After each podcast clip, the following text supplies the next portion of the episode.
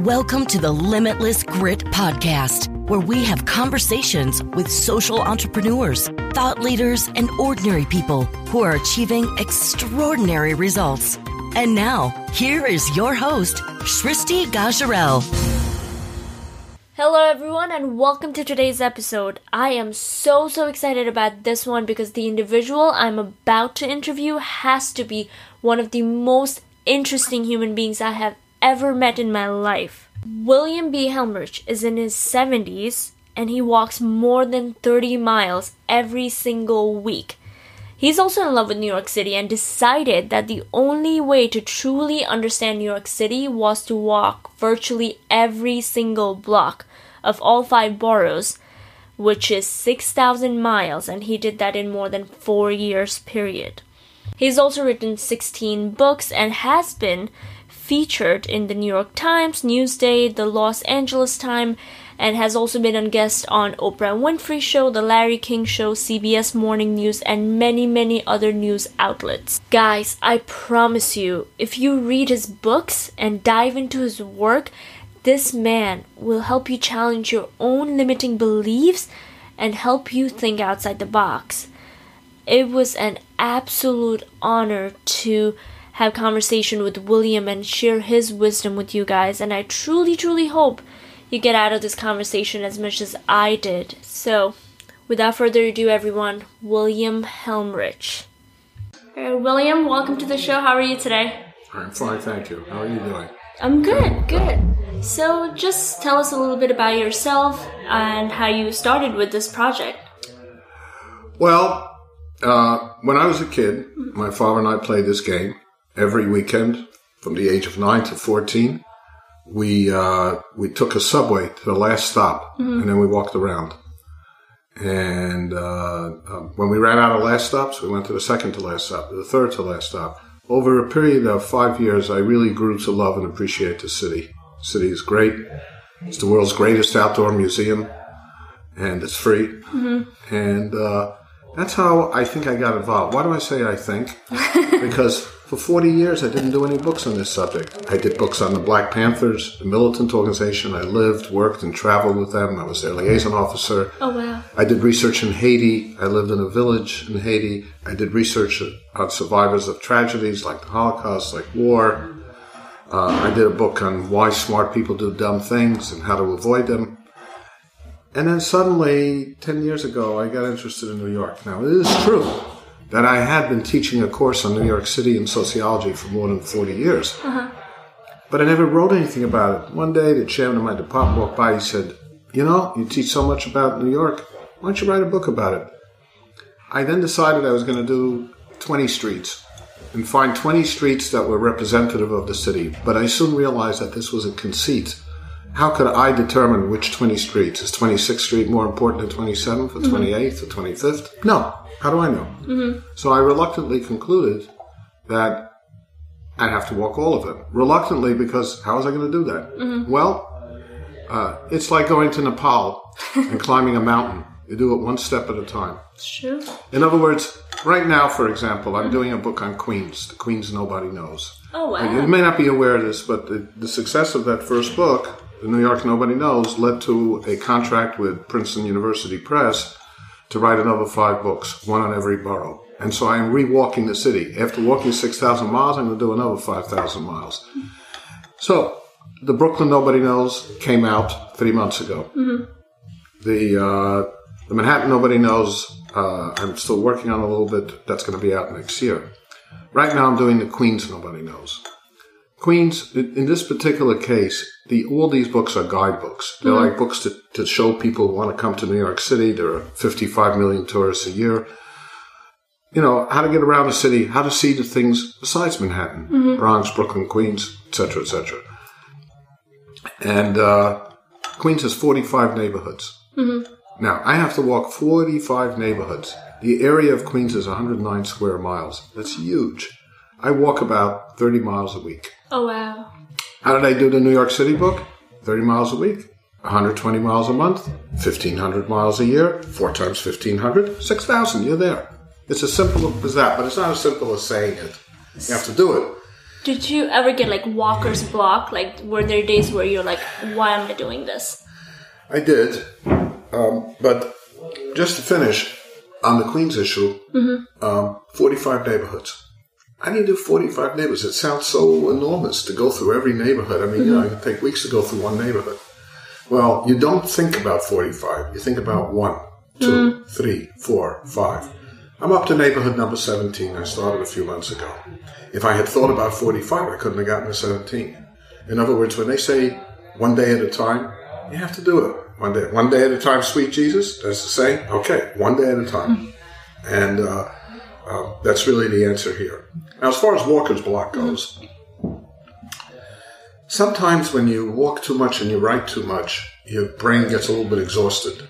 When that happens, when you when you're walking a neighborhood and you're not seeing anything special or new about it, no special building, no special store, no special person, you have to take a rest. What you do is you go back home, you start reading, you start writing. And that way, you get your energy back again. Anytime you do something too much, it's like if somebody gave you your favorite food for 30 days to eat. By day 14, you would be sick of it, if not by day five. So, um, I do that to recharge my batteries. But I have to tell you something. I, I, I, I don't have writer's block. Uh, basically, to be honest, I mean, I don't. I, uh, I, I, I've never had writer's block. Some people have writer's block. Writer's block is like a condition, but it's not, you know, sometimes you're just not that creative. I've had better days than other days, but I don't have writer's block because I don't have time for writer's block. I'm too busy. Um, I am 71 years old Wow. and uh, my body has just so many years left. And if I don't do these books quickly, I'm not going to get them done. So there's no time for writer's block. And when I write, I only write one draft. I don't rewrite anything. I'll talk into a tape recorder, then I'll go to my office, I'll write everything, but I won't write everything. In other words, I'll listen to a tape for an hour, I'll only use up 15 minutes of that hour. But I know what I want to use, and I use it right away, and this way I don't have to do it again. So, like, in each of these five books, I walked each borough in about a year and wrote the book at the same time. Wow. Uh, You know what they say? They say if you want to get something done, you give it to a busy person. Why? a busy person is busy. the reason is that a busy person, and I'm the same, does everything immediately because they're afraid that if they don't do it immediately, uh, they're not going to get the rest of their stuff done. So they end up doing everything right away, so they get everything done. Is there a way you manage your time or Yeah, by being very disciplined. I only sleep five hours a night because sleep is a waste of time, except for health reasons. really? Only five hours? Yeah, but it's a biological thing. Some people need seven. If you need seven, you take seven. In other words, if I walk, if, if how do I know I only have to sleep five? Because I'm not in a bad mood when I get up. I get my work done. If if I had only, you know, if I slept uh, seven seven hours, I would lose two hours from my time. Wow. Like right now, uh, I I know that right after we finish this discussion, I have to go back and I have to write for four hours, and then I'm going to some kind of dinner. So I have to write for four hours. I don't have an hour. If you if you want to write a book about walking New York City, which is as you know six thousand plus miles, there's no time for checking. You can check your email five times a day. You're going to get nothing to done.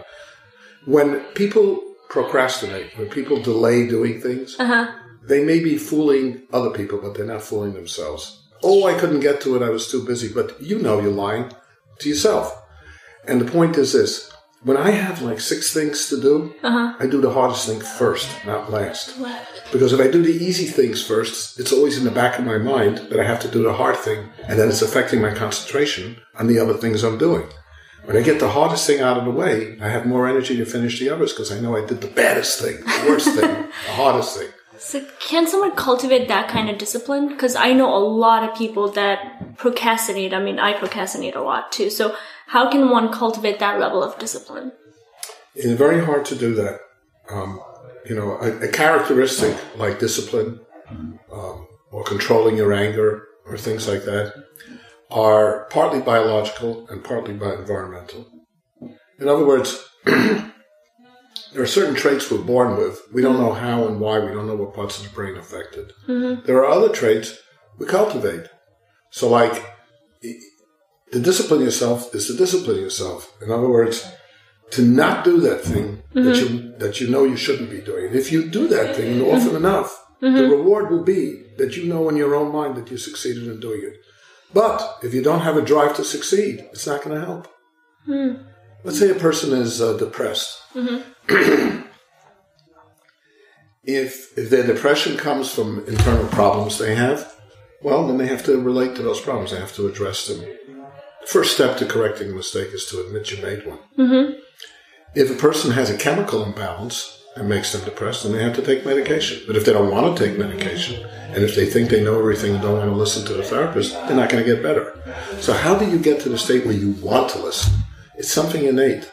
Sometimes it's how your parents raised you, your parents taught you, and uh, sometimes it's who your friends are, and sometimes it's just the mood you're in. And the best thing to do is, if you're in that kind of mood, accept it. Don't fight it. It'll go away eventually. Try and not focus on it. Um, why did I want to do these books? I don't know. But you know what? I didn't spend any time thinking about why. I just decided I want to do it. I'm going to do it. I have the same attitude towards everything in life. People ask me, "Why? How did you walk in these neighborhoods and not get killed?" I don't have the fear instinct. I don't have it. Did you build that or No, I don't think. I don't think I'm a brave person. A brave person overcomes their fears. But if you don't have any, there's nothing to overcome. So when you're walking the deadliest neighborhood in New York, I just believe that nothing's going to happen to me, wow. and nothing has so far. Were you ever scared? No, uh, I'm not scared. I've, I've been in a lot of difficult situations. I've gone over a cliff in a car. I've I've uh, had somebody point a gun at my head and threaten to kill me in a minute. Wow. I've had a lot of a lot of difficult things happen to me because of the work I do. Usually gets me into trouble, but uh, I have no death wish, so I get out of trouble. I don't want to die, but you know I have children. I have three children. I have a wife. I have grandchildren. But um, I just I, I, I don't have it. I always believe that whatever situation I'm going to get into, I'm going to get out of. And that belief carries you through because when you have that attitude and you really believe it, mm-hmm. other people know it. Mm. I teach, I taught 240 students at City College last, last semester. Mm-hmm. That's the largest class in the school.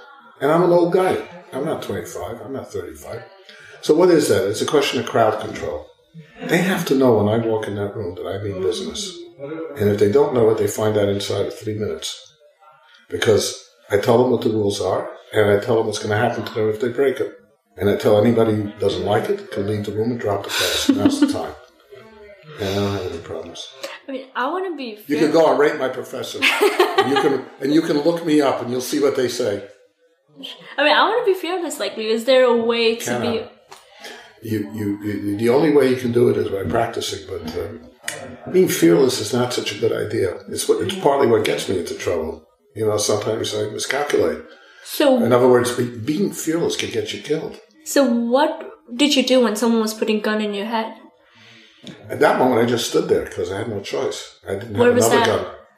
I was working with the Black Panthers, and they had gone up to Chicago to do a coalition with uh, another militant organization during the late 60s. This was the modern black movement. Uh-huh. Blacks were talking about it. You know, if, if you went to Auschwitz, you certainly know about these things. So, and um, they were meeting in a church downtown with Uh-huh. a group called the Black P. Stone Nation. And they told me to meet them down there. The group I was with was from another city, St. Louis, Missouri. I walked in, but nobody had told them who I was, and they thought I was a cop. They said, "Okay, mother, we're going to kill you." And the guy put a gun to my head like this, Oh and he was about to pull the trigger because I was interrupting a militant meeting, a revolutionary group. Yeah. And uh, one of my guys happened to come out at that moment and say, "It's okay, he's with us." Thus was my life saved. Coincidence sometimes saves your life. In doing the New York City book, I never really had a serious threat, except towards the end when I walked into a housing project, a public housing project, and uh, um, I saw this guy. My my way of dealing with people who look like they might be members of gangs like the Bloods that uh-huh. occurred to me. I held it and I said, "How you doing, buddy?" And they melted. And the reason they melted, yeah. well, it caught them off guard. They expected me to put on my game face, my tough guy face. That doesn't work. That doesn't work unless you unless you're prepared to kill somebody. That's not a smart move. Don't show attitude. Show no attitude. Uh-huh. My wife said to me, I'm afraid you're going to get killed. Don't walk in these bad neighborhoods. You walk in these neighborhoods Saturday night, 2 in the morning, you're going to get killed. I said, I'm not going to get killed. I said, but you know what? I don't want you to worry because I love you. So here's what we're going to do. When we visit our children in Los Angeles, mm-hmm. let's go walk through some really bad neighborhoods in Los Angeles because that's really gang country. Mm-hmm. I said, we're going to take a 20 mile walk. And at the end of that walk, we're either going to be dead or you're not going to be afraid of. She's alive. I'm alive. You said that to her? Yeah. I said, Do you trust me? She said, Yes. We've been married 46 years. She should trust me by now. So, we walked through these neighborhoods, and every time somebody looked at me, somebody looked like a hoodie, somebody uh-huh. looked like a guy's going to make trouble, uh-huh. right? They were so shocked that I walked up to them and engaged them that they left me alone. Okay, pops, we're doing fine. How you doing? Wow. And and this time, however, it didn't work. I walked into this housing project in Brooklyn, the Whitman Ingersoll projects in downtown Brooklyn, off of Flatbush Avenue, and um,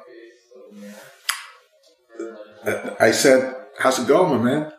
And he was a teenager; he was about sixteen years old, Uh huh. and he was wearing sunglasses on a very cloudy day, which to me meant drugs. It was about eleven o'clock in the morning. Oh wow. And I said, How you doing? He didn't say anything. He talked into some box that he had, some yellow box, and all of a sudden, seven heads bobbed up on Oh, a wow. grassy oval separating us. And these guys looked at me, and I realized he had communicated with them. I also realized that I had probably walked into a drug deal. Wow. And even though, if you look at my short hair and my build and everything, people could think I'm a cop. yeah. If if somebody's looking at a 25 year jail sentence and there's one cop who knows what they're doing and the rest don't, they're going to kill him. So I realized what had happened here. I had just walked into this drug deal that was in the making. So I said to the guy, later, my man, have a great day.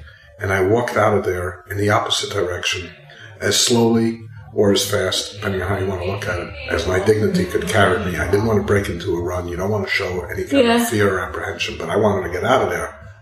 And I could feel this part between my shoulder blades moving. I thought the bullet is coming, but it didn't come. And that was the of it. Were you scared? How were you able to? A little bit, a little bit. I was scared because I, you know, I prefer living to dying.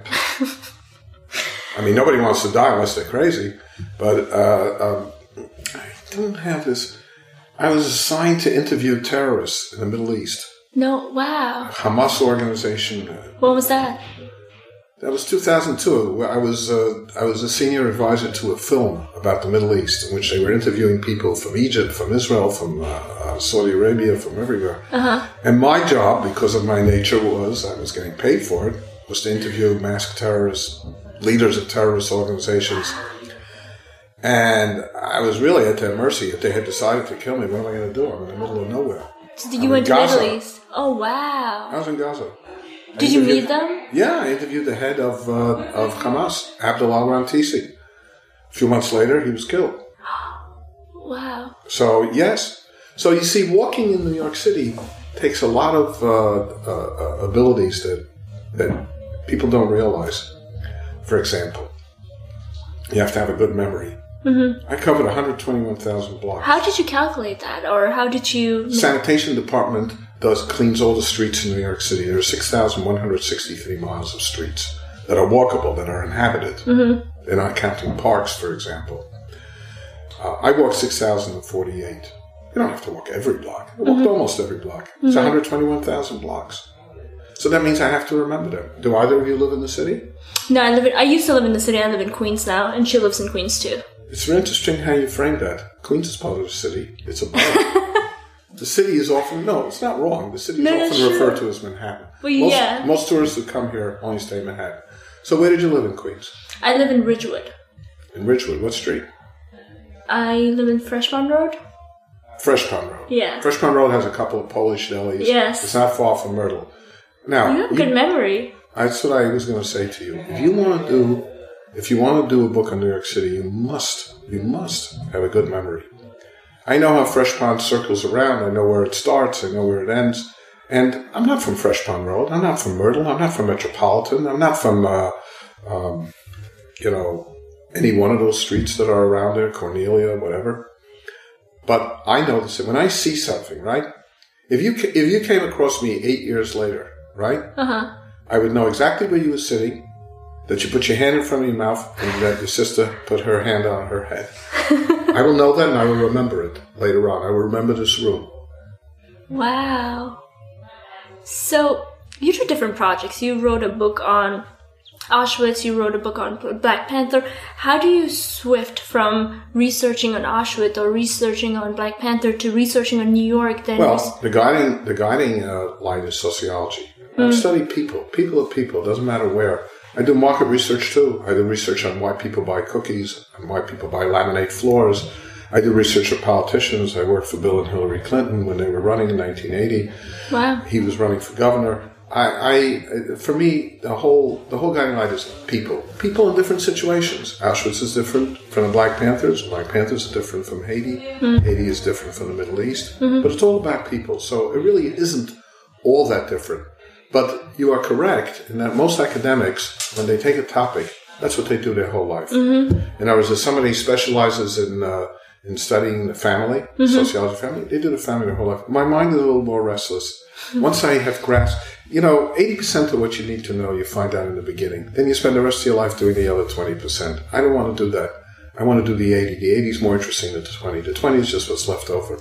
So let's say you were studying, uh, um, you know, uh, manuscripts in Greece. Mm-hmm. By the time you got done with 15 years of, your career, you know everything that you need to know about these manuscripts. Why? Because you've been spending all day studying them. Mm-hmm. So what should I do? Spend the rest of my life to find out the little left that's left? Mm-hmm. I'd rather do a different topic. I love doing new topics. I, I am always teaching new courses at the college. Why? Because I get bored. Once I teach the course once or twice, I know mm-hmm. it. I know what I'm doing. I don't want to talk from my yellow notes. You see, if you talk from your notes, you're going to sound like it. Mm-hmm. I don't have any notes in front of me now. I didn't bring along my book. Don't have to. I know what I have to know or what I what I want to know. Also, an important thing to remember about book writing is there's many ways to write a book and all of them are probably correct. in other words, it isn't like there's only one way. If I study New York, 20 people could study New York and come out with 20 different books. Mm-hmm. I mean, if you're studying the streets, it's the streets. Mm-hmm. But what is it on the street that captures your attention? One person is captivated by a store that sells African clothing. Another one is captivated by a uh, fast food restaurant that has interesting paintings. Mm-hmm. Another one is captivated by a man who runs an aquarium store and has a passion for fish. They're all good topics. Mm-hmm. You don't have to do all of them. You can do any one of them and it'll be interesting. It's not what you do, it's how you do it. So I want to move um, to a different topic. Mm-hmm. You say you do human behavior and you wrote a book on Auschwitz and how people from concentration camp when they came to America, how they made, you know, their life so successful. Why do you think people who have been in a very difficult situation when they come to America are more successful than most people? Okay. This really depends on a number of things. In my book, I identified 10 traits that people who made it had. Mm-hmm. Not all of them made it. Most mm-hmm. of them made it, but not all of them. And what were those traits? The traits were first flexibility. Mm. When you come to another country, you have to be flexible. Let's say you were in Russia and you were an engineer or a doctor. Then you come to America, or you were in Nepal or India or mm-hmm. Pakistan mm-hmm. or any country, and your credentials are not accepted well, then you may have to go into a different profession. Let's say you were a doctor. Okay, so now you have to become a nurse or a pharmacist or something else in the medical field. Mm-hmm. Why? Because you don't have time to go seven years to medical school here, and you don't know the language, etc., etc. The second one is assertiveness. You mm-hmm. have to be assertive, aggressive. You have to be willing. You have to be willing to say you can do something sometimes, even mm-hmm. if you're not sure. Hmm. How did some people survive the concentration camps like Auschwitz? When the Nazi said, "Who who here is a shoemaker?" A guy who was an electrician said, "I'm a shoemaker" because he wanted to live, and so he lived. So one of these survivors told me a story how he came to America mm-hmm. and he mm-hmm. needed a job, and it was a McDonald's type place, and they needed a chef. So he said he was a chef. He says it was terrible. He says, I practically burned the place down. You know what I'm saying? I got fired, but I learned how to be a cook. Mm-hmm. And the mm-hmm. next job I got, I kept. Mm-hmm. So sometimes you have to be willing to say you can do something, even if you're not sure. Mm-hmm. So that is a, a, a, another trait. Another trait is tenacity. Let's say, well, I don't know, you go to concerts? Sometimes. Like what? I mean, I haven't been to many concerts. I've been to like three concerts. Okay, it doesn't matter which one of the 3 mm-hmm. But let's say you find out that all the seats are gone right? Mm-hmm. and you want to go. So you know what you do? You go and you stand outside and you say, I'm going to get a ticket. Somebody's not going to show up. That's how you get in. You're a tennis open, whatever it is. Yeah. And uh, so that's called tenacity. Another trait that the people who made it had was optimism. Mm. You know, they always talk about the glass being half empty or half full, right? If you look at it as half full, you're going to get a lot further. My wife is a worrier. She always worries about things. I say, sweetie, you don't have to worry about everything. I said, you know what? I said, uh, do me a favor. I want to know what you're worried about. Write down everything you're worried about right now. Write it down. She wrote down about 20 things that she was worried about. Will the children be healthy? Will I get this job? You know, will I sleep well tonight? Will I may be able to make it for my appointment tomorrow? You know, So you guys are very different. pardon? You guys are very different. Mm, she's not afraid either, but she's she has no fear, and I would trust her more than almost anybody else with me, but not but different in this respect.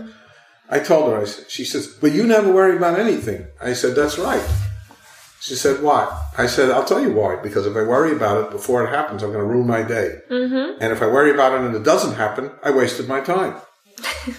so, but she wrote down all the things she worried about. I said, "Let me have that piece of paper." I took it from her.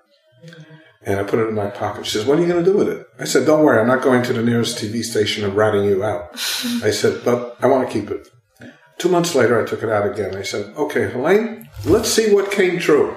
Nothing. 18 out of 20 things did not come true. I said, You see, you worried for nothing all this time.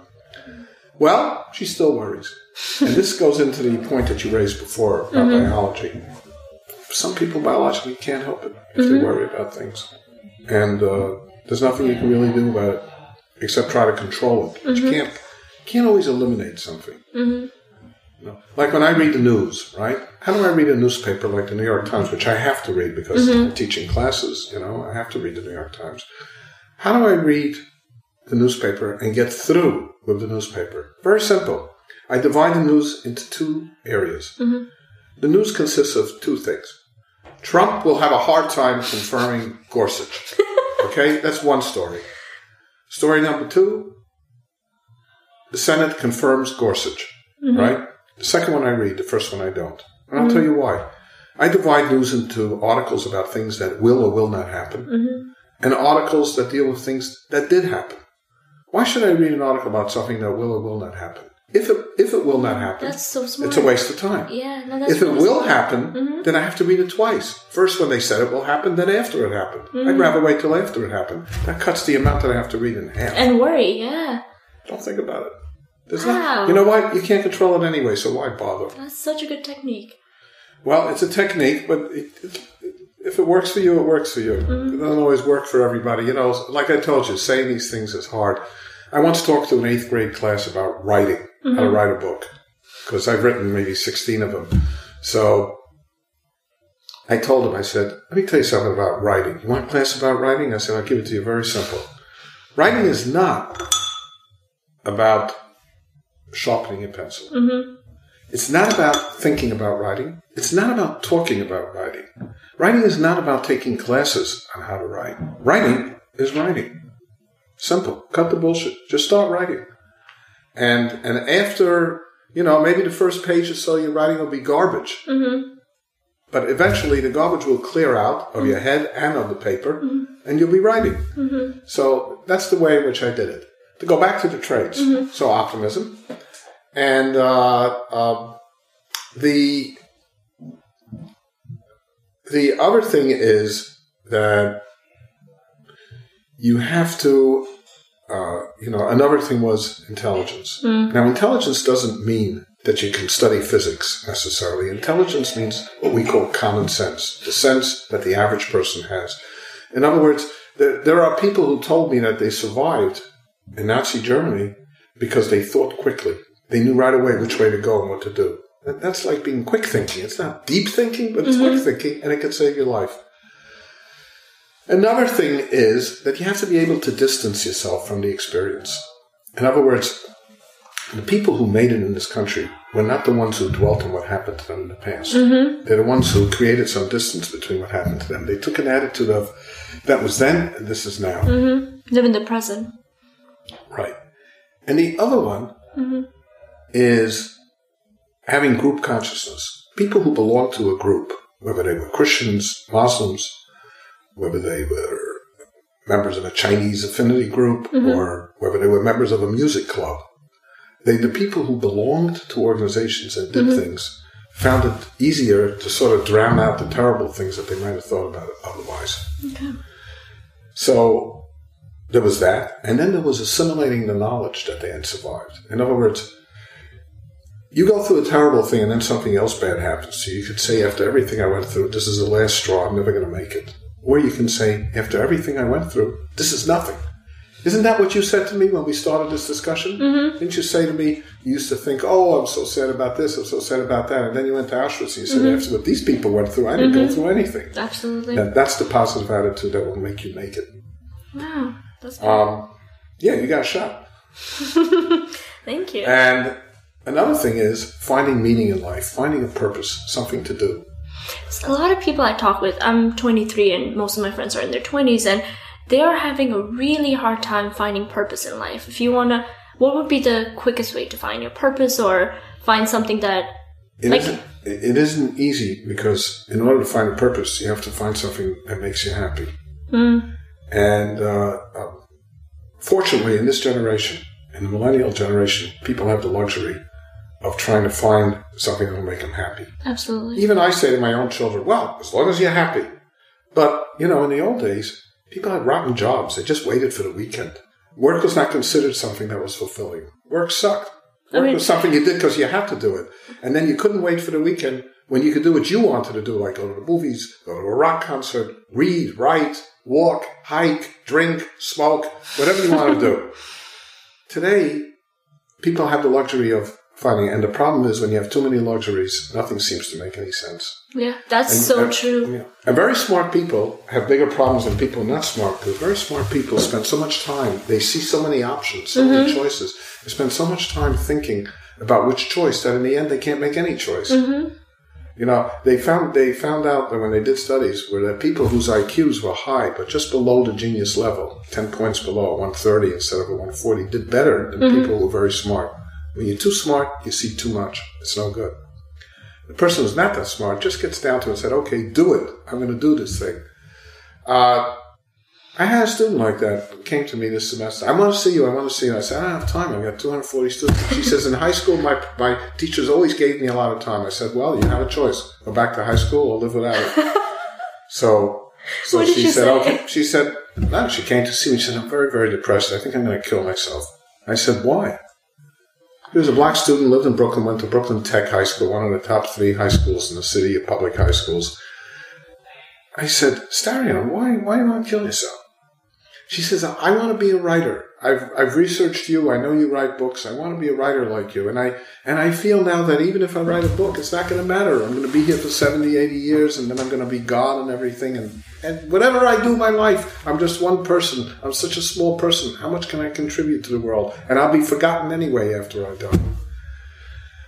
I said, Stan, life isn't that bad. I said, we all have this problem. We all know. I said, there were presidents of the United States who were presidents in 1890. Nobody even knows their name. Mm-hmm. Anybody know Benjamin Harrison? This president of the whole goddamn country. Nobody knows his name. Did he know when he was president that he'd be forgotten? No. And that he's only one of 20 others who were forgotten. You know, big guys That's like uh, Abraham Lincoln, George Washington, they're remembered. So uh, I took her to the counseling department and she talked to somebody. You know what happened? She never talked to me again. She sat in the front row. She did all her notes. She walked around like she was stolen or something. She had a big smile on her face, but she was one of only three students in the whole class to get 100 on the final. Wow. So she found it. Listen, you're one person. You're going to have to accept your limitations. I accept the limitations. It doesn't matter if 75 million people had, you know, you know, uh, uh, heard me or saw me on a television station. The majority of the world didn't. And You were in Oprah too. I was on Oprah. Yeah. Yeah, I was on Oprah. and nobody remembers that either. Two years ago. Well, you saw it? I tried to find it on YouTube, but I don't know YouTube anymore, that, but I had a very interesting time in Oprah. uh, And um, the fact of the matter is, who's a rich person? A rich person is a person who's happy with what they have. I had before I wrote the New York book, I mm-hmm. was very happy with my life. Mm. Now I'm also happy with my life, but that's because I realize that there are limitations to what I can do. Happiness has to come from within, cannot come from without. That that if I had my whole life to live all over again, I would do it exactly the way I did it. There's mm. nothing I would change. It's not because the life I picked was perfect. Mm-hmm. It's because I have high tolerance for not being satisfied. In the sense that whatever life I would have chosen, I probably would have been happy with because my attitude is to try to make the best of whatever happens to you. And uh, uh, that is not dependent upon accomplishment. Unless, if you don't come to an understanding of why you're so driven to accomplish, then uh, you will never address the reason why you feel such a desperate need to accomplish. How do you come to the understanding that why you are so driven to accomplish something?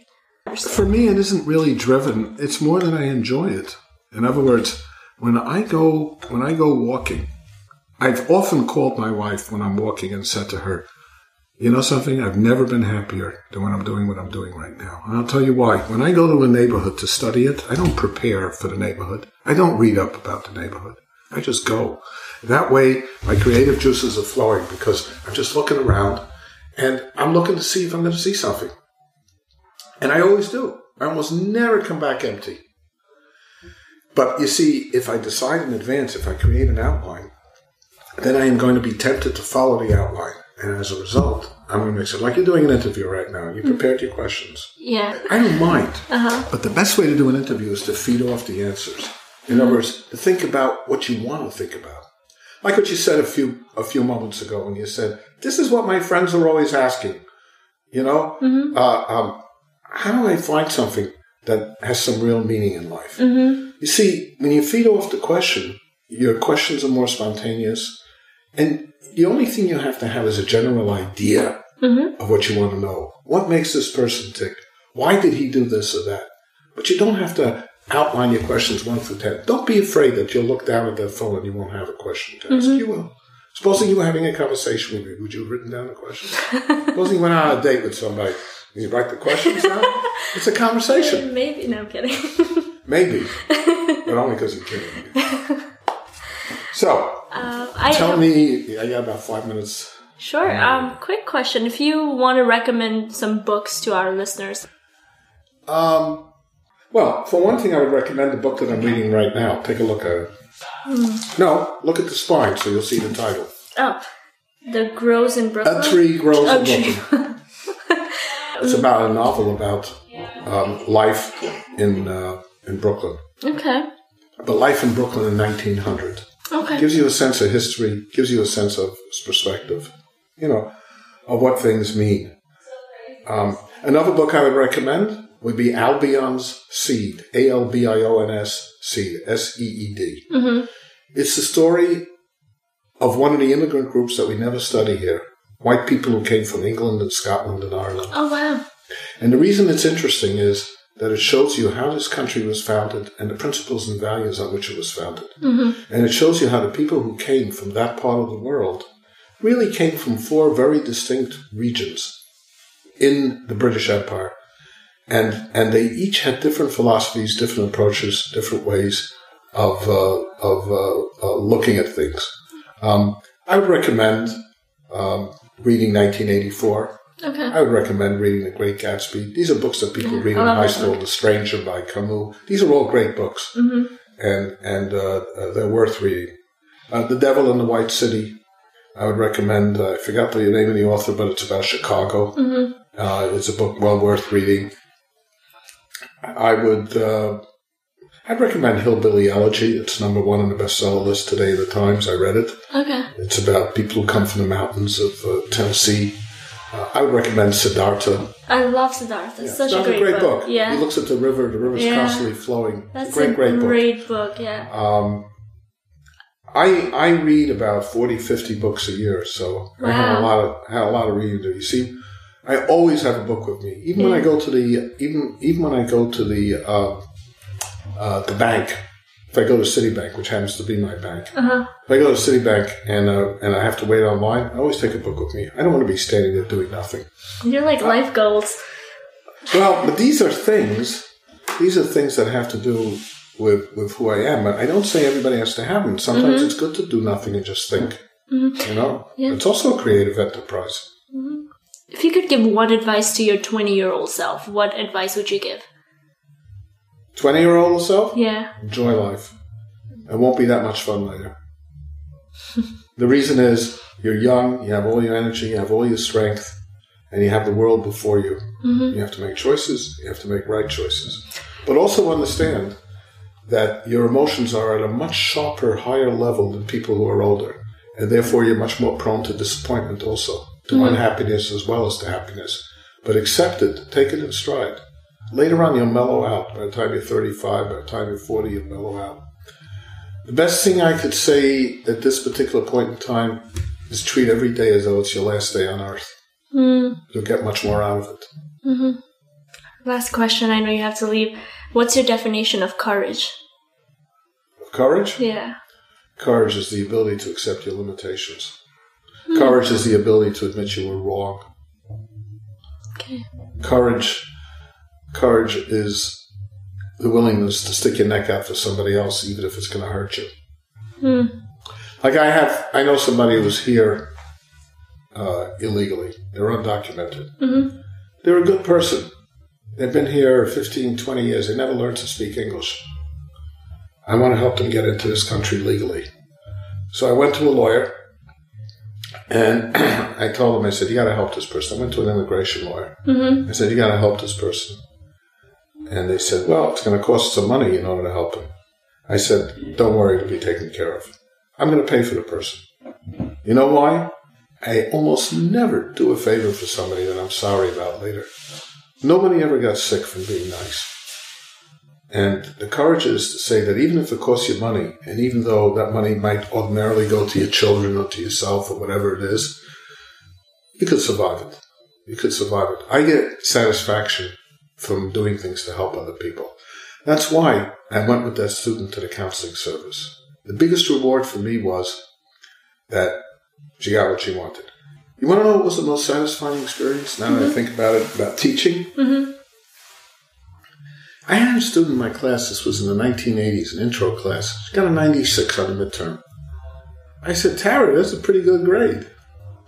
And she said, Yeah. I said, So, but sociology is an easy course. What do you do with the tough courses like chemistry and math? She says, I have a 3 6 average. I said, Really?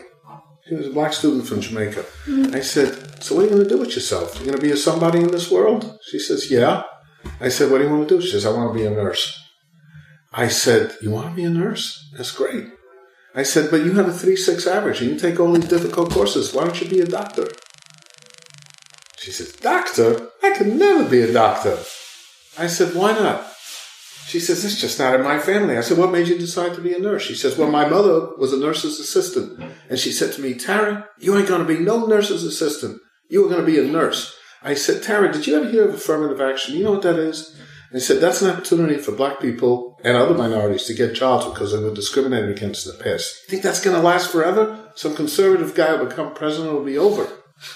So so she said, Yeah, so what should I do? I said, Go try to be a doctor. She says, I can't be a doctor. I said, That's bullshit. You can be a doctor. I said, You come with me. Mm-hmm. And we went downstairs to the counseling office. And I walked into the office, and there were all these women. Some of them were black, in fact. No brotherly or sisterly mm-hmm. love here. They said, We're going to lunch. I said, What do you mean lunch? She says, We have time now. We'll go to lunch. I got so mad. I said, you people are supposed to be helping people. You're supposed to be helping students. This is an emergency because if this student doesn't talk to someone now, mm-hmm. she's never going to do what I'm telling her to do. I said, so here's 20 bucks. Get yourself a better lunch than the one in the cafeteria. This is in the 1980s. $20 was oh, worth more. I said, you take this $20 and you counsel this student. Tara, she continued in the class. She got 100 and everything. Three years later, I get a letter from her. She says, I'm in my first year in downstate medical school. Wow. Thank you for changing my life. That is what made my life.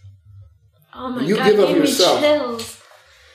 It's the truth. And you know what? A couple of years ago, I looked her up with my wife on the internet. She's a mm-hmm. doctor somewhere in Texas. Now, when you feel that you could have changed somebody's life, that's worth a million bucks, man. There's no money that can buy that. There's no amount of good dinners, vacations, whatever highs you get out of life. that can make up for that. That is the most important thing that you could do. Hey, you guys, thank you so, so much for listening to this podcast. I really, really appreciate your time. And if you enjoyed this episode, then make sure to subscribe because every single week I will come up with awesome and epic interviews like this one. And do not forget to check out my website, limitlessgrid.com for show notes.